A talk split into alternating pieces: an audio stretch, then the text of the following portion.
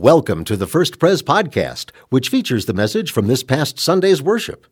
If you'd like to worship with us in person, our services are Sunday mornings at eight twenty, nine forty-five, and eleven ten. You can learn more about First Prez at w w w dot first dash prez dot org. Amen. You may be seated. And as you are, I encourage you to open your Bibles or turn them on and look at Psalm sixty-five together. The words will be on the screen in front of you, or you can pull the pew Bible. The Psalms are dead middle. You just drop dead middle in the Bible, and you find it right there. And our word this morning comes from Psalm sixty-five. Hear the word of the Lord. Praise awaits you, our God in Zion. To you our vows will be fulfilled. You who answer prayer, to you all people will come. When we were overwhelmed by sins, you forgave our transgressions. Blessed are those you choose and bring near to live in your courts. We are filled with the good things of your house, of your holy temple. You answer us with awesome and righteous deeds, God our Savior. The hope of all the ends of the earth and of the farthest seas, who formed the mountains by your power, having armed yourself with strength, who stilled the roaring of the seas, the roaring of their waves, and the turmoil of the nations. The whole earth is filled with awe at your wonders. Where morning dawns, where evening fades, you call forth songs of joy. You care for the land and water it. You enrich it abundantly. The streams of God are filled with water to provide the people with grain, so you have ordained it. You drench its furrows and level its ridges. You soften it with showers and bless its crops. You crown the year with your bounty, and your carts overflow with abundance. The grasslands of the wilderness overflow. The hills are clothed with gladness. The meadows are covered with flocks, and the valleys are mantled with grain. They shout for joy and sing. Lord, we thank you for your word.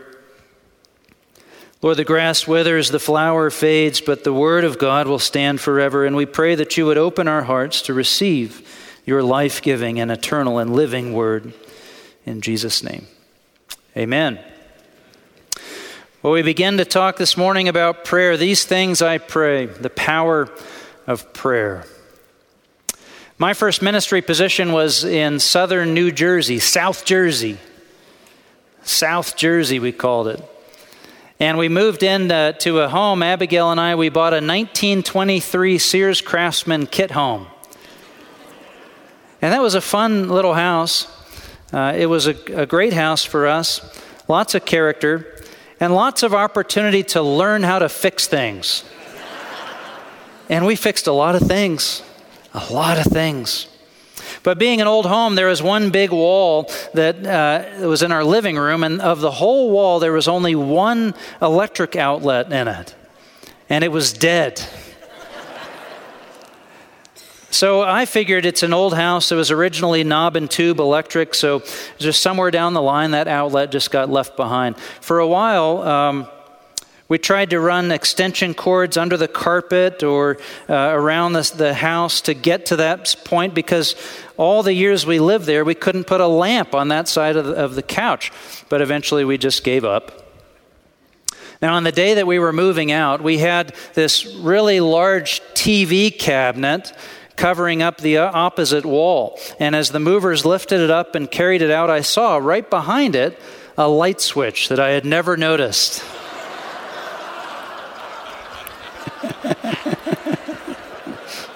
Thought, huh. I flipped it on and off. No lights came on and off. Hmm. I plugged a lamp into that dead outlet, flipped the switch.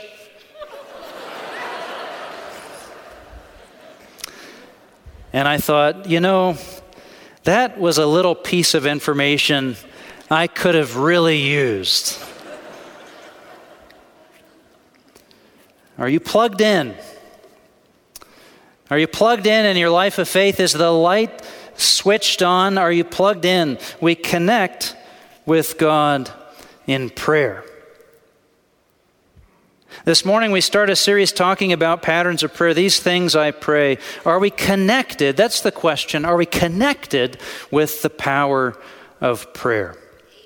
The great preacher uh, Peter Marshall, uh, who taught uh, at the end of the rise of the industrial modern era, he taught in the rise of the atomic nuclear age, and he said mankind had, had grown to harness natural laws and powers, moving from fire to steam to explosives to electricity, now to atomic power. But Peter Marshall preached, he said, there still seems to be a power that we fail to connect with. We seem to neglect it. Here's what he preached. He said, it was a power that would enable believers to do the mighty works of Christ and to experience flowing in and through their own lives the energy of God. Here is a power so tremendous that with it nothing is impossible, and without it nothing we do has any eternal value or significance. It is a power so simple that a child may use it. Yet we reach for that power only when our hands are clasped in prayer. Prayer connects us with God. Prayer releases the energies of God. Prayer is the fuel of the church. Prayer changes things. Prayer changes us. More than pulling uh, God by prayer into this world, we need to think of prayer as pulling us into God's world. The more we pray openly, genuinely, the more our minds get knit to the mind of God. The more our hearts become knit together with God's heart. The more our will becomes knit to God's will. Are we connected with the power of prayer? We're going to look at the Psalms, a number of Psalms together. Dietrich Bonhoeffer called the Psalms the prayer book of the Bible, and encouraged his students to use the Psalms to learn how to pray. He said it's like kids learning how to speak from their listening to their parents. We don't know how to pray, but like a toddler in your home listening to the adults using English, we can pray the Psalms to learn to pray. He wrote this, so we learn to speak to God because God has spoken and speaks to us. In the language of the Father in heaven, God's children learn to speak with God, repeating God's own words. We begin to pray to God. The Psalms sometimes pray beautifully, but sometimes, you know, they're gritty and dark. They're even seemingly nasty or unkind. So we learn that we're not required to make perfect prayers, but to open our true wants and needs, the honest desires of our hearts before the Lord. And the Lord will do with them what He will. Some prayers are answered, some deferred. For some, the answer is no way. But without a shadow of a doubt, prayer changes things. With every prayer, we are more deeply connected with God, connected with the power of prayer. When I first came to Christ through Young Life, I was handed a little pamphlet, a navigator's pamphlet written by Bob Foster, named Seven Minutes with God. And it basically said, better to spend a little time with God every day than to put off a long engagement with God until there's time, which we know there's never time. So he said, if you set your alarm clock for six thirty every morning, just set it back to six twenty-three, and every day spend seven minutes with God. My alarm clock was set on six twenty-three for years.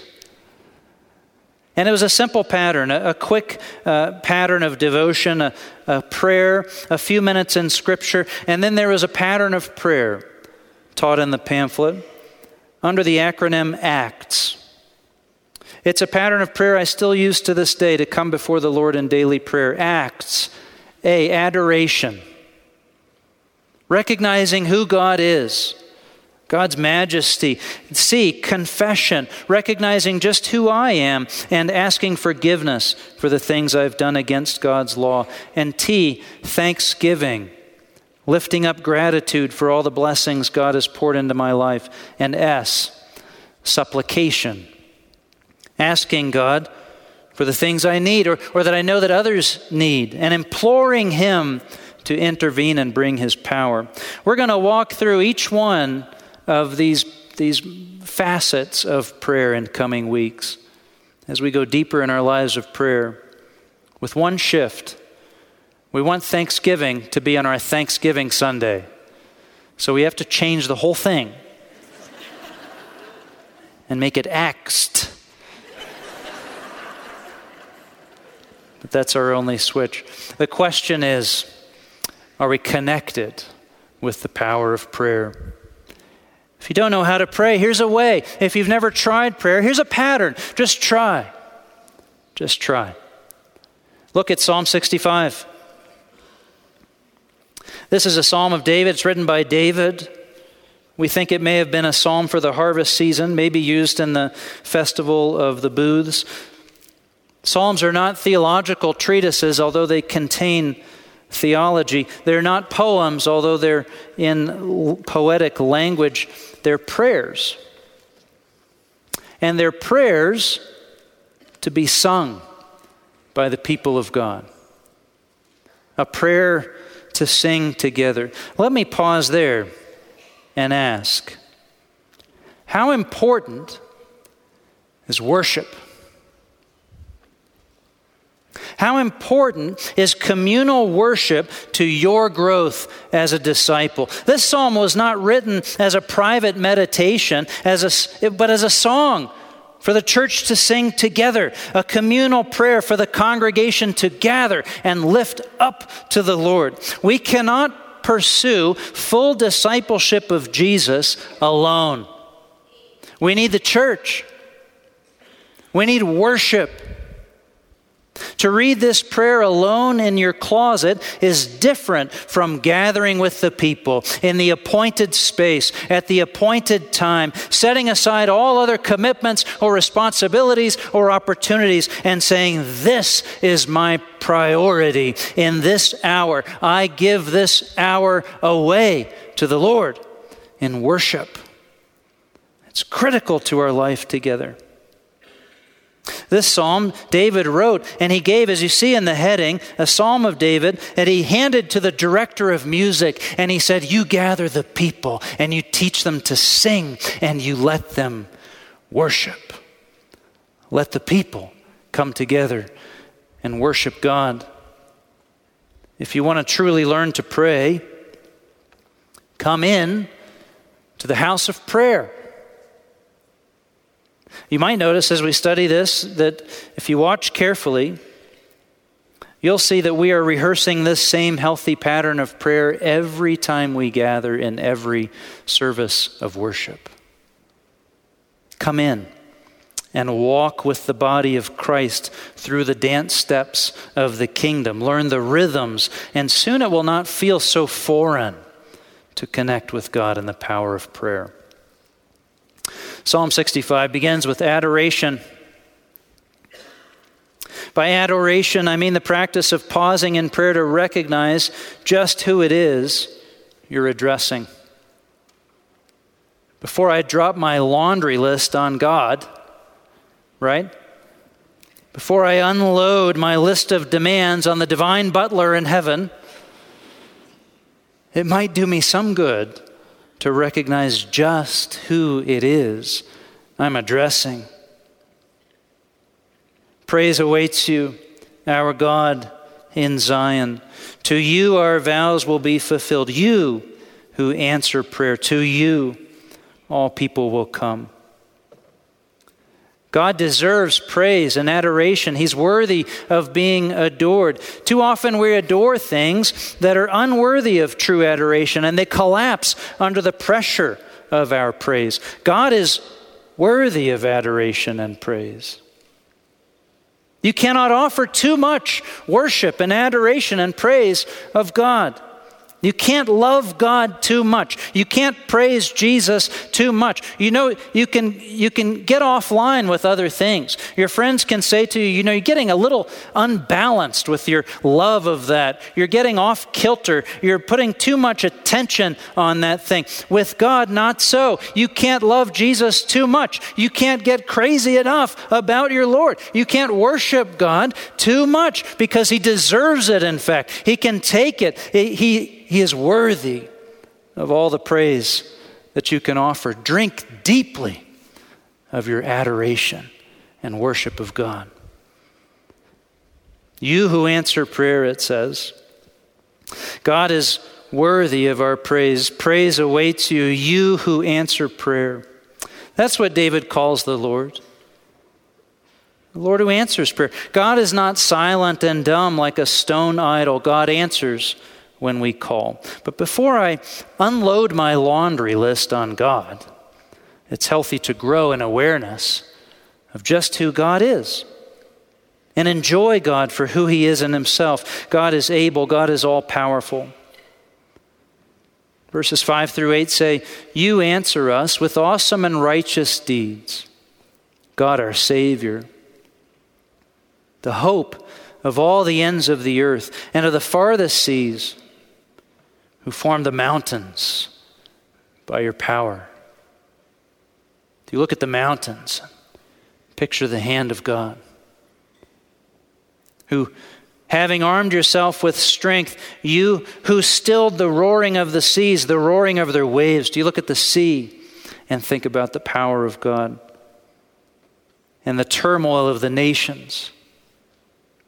The whole earth is filled with awe at your wonders. Where morning dawns, where evening fades, you call forth songs of joy. That's who God is. That's who you're addressing in prayer. This leads to confession very naturally. When we were overwhelmed by sins, you forgave our transgressions. Forgave is a little light here in the translation from the Hebrew. In fact, some of your Bibles may have a note there at the bottom of the page. That little word is more than just forgive. What it says is that God makes atonement. God covers over. God provides the sacrifice necessary to pay the debt you could not pay. See, just as soon as we pause and recognize who God is, just as soon as we experience the awe and power of his presence, that moment when we see just who it is that we are in dialogue with, you have this recognition, oh, oh my goodness, it's you. It's the Lord. Lord, you are mighty, you are almighty. Lord, you are magnificent, you are all-powerful. Lord, you are from everlasting to everlasting. You are holy, holy, holy. Immediately, you see your own unholiness. Immediately, we hit our knees before the Lord. But we can confess. We can admit, we can repent and turn and be open and honest and clear with God, because God is more ready to forgive than we are to for- confess. He is already prepared. He has made a way. In his Son Jesus Christ, he has made the way of atonement possible. He has provided the sacrifice we could not provide. God is able to clear the balance before you have even assessed the full amount of your debt. Confession, adoration, confession, and then thanksgiving.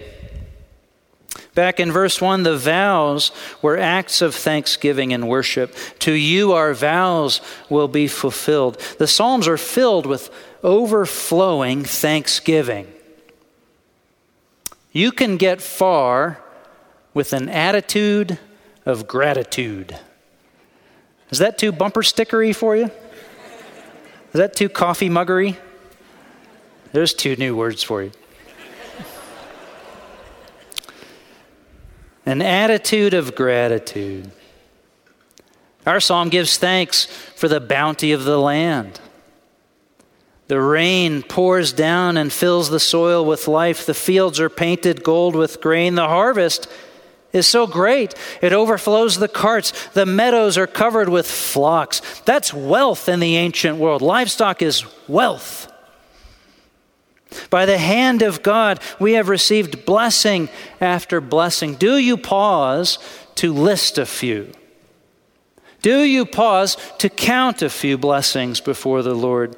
Give thanks. It is healthy for your soul, and it deepens your relationship with God. Plus, do you know what? It lends to joy.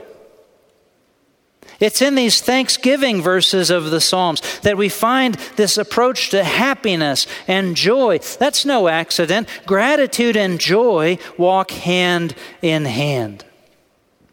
The grasslands of the wilderness overflow. The hills are clothed with what? With gladness. That's what the Bible says.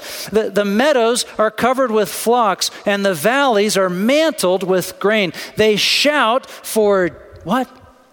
Joy. Joy. They shout for joy and sing. That's what the Bible says. That's the life God is calling you toward. A little time spent in gratitude can change your emotional outlook. And finally, supplication. A supplicant is someone who respectfully pleads before a person of power or influence for a little help. That's us before God. We can lay our needs before Him. We can lay our needs bare before the Lord. Tell the Lord the desire of your heart. Tell the Lord the needs of your loved ones.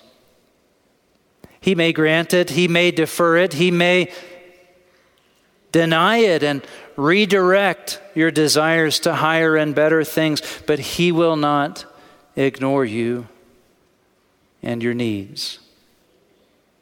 Prayer always makes a difference. It always unites us with God in deeper and more meaningful ways. This is God, you who answer prayer.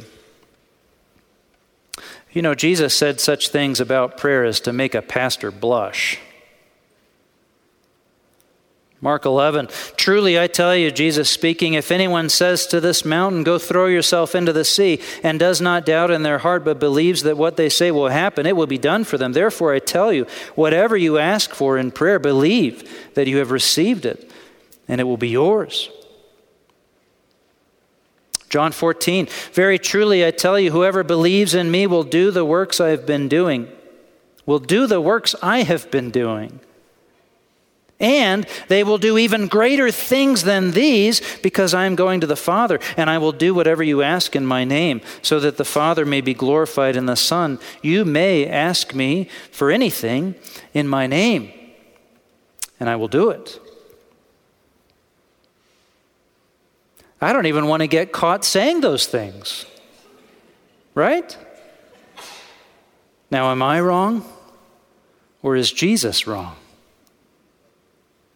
Are we connected with the power of prayer? There's power in prayer. Now, it's a great mystery why some prayers are answered and granted and others are not. You and I both could count how many leaders we've heard trying to solve that riddle for us. If only you truly believed, they say, or it only works if you use the name properly, or it only happens if you pray according to God's will, as if any of these were the secret key, as if prayer were some magical incantation. And if only you got your side of the equation right, it would turn out according according to your desired results on the other end. Well, it just isn't like that. It just isn't like that. God will never be your divine butler. We don't know why some prayers are answered and others feel like they don't go any higher than the ceiling. We don't know. But prayer is not a commercial transaction with God, but it is intimacy. It is trust. It is faith. It is belonging. Every prayer changes things. Every prayer has power. Paul wrote, rejoice always.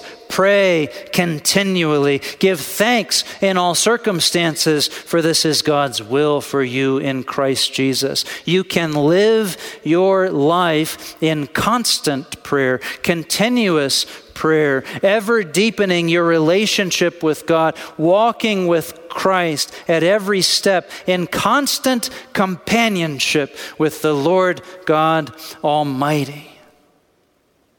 That's the power of prayer. Let's pray. Lord, your disciples gathered up with you earnestly and said, "Please teach us to pray." And so we bend the knee, Lord, and we open our hearts and our minds and we ask, Lord, teach us to pray. Teach us to walk with you. Teach us to touch the power of prayer, that we might know your power flowing through us at every turn of our lives. Lord, teach us to walk with you, to give you thanks in all circumstances, and to pray continually. For this is Christ's will. In Jesus' name we pray. Amen. Thanks for listening to our First Prez podcast. For more information, you can visit us online at first dash prez dot org.